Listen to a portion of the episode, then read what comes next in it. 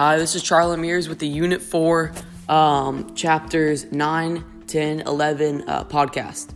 My favorite part of this chapter was when we did the scavenger hunt over global migration, because it helped me solidify what I read in chapter 10. Um, a part that I struggled with was drawing the Eurasia map because of the compact countries in the United Nations and European U- Union. But it helped a lot in giving me a better understanding of where Kazakhstan and Uzbekistan and all those countries were compared to the to Europe and the Middle East.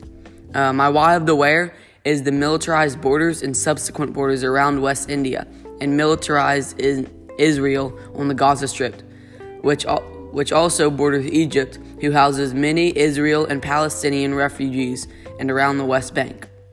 These borders are why or where they are because of the past religions claiming holy lands all over this area and, refu- and refusing to give up any land to other religions.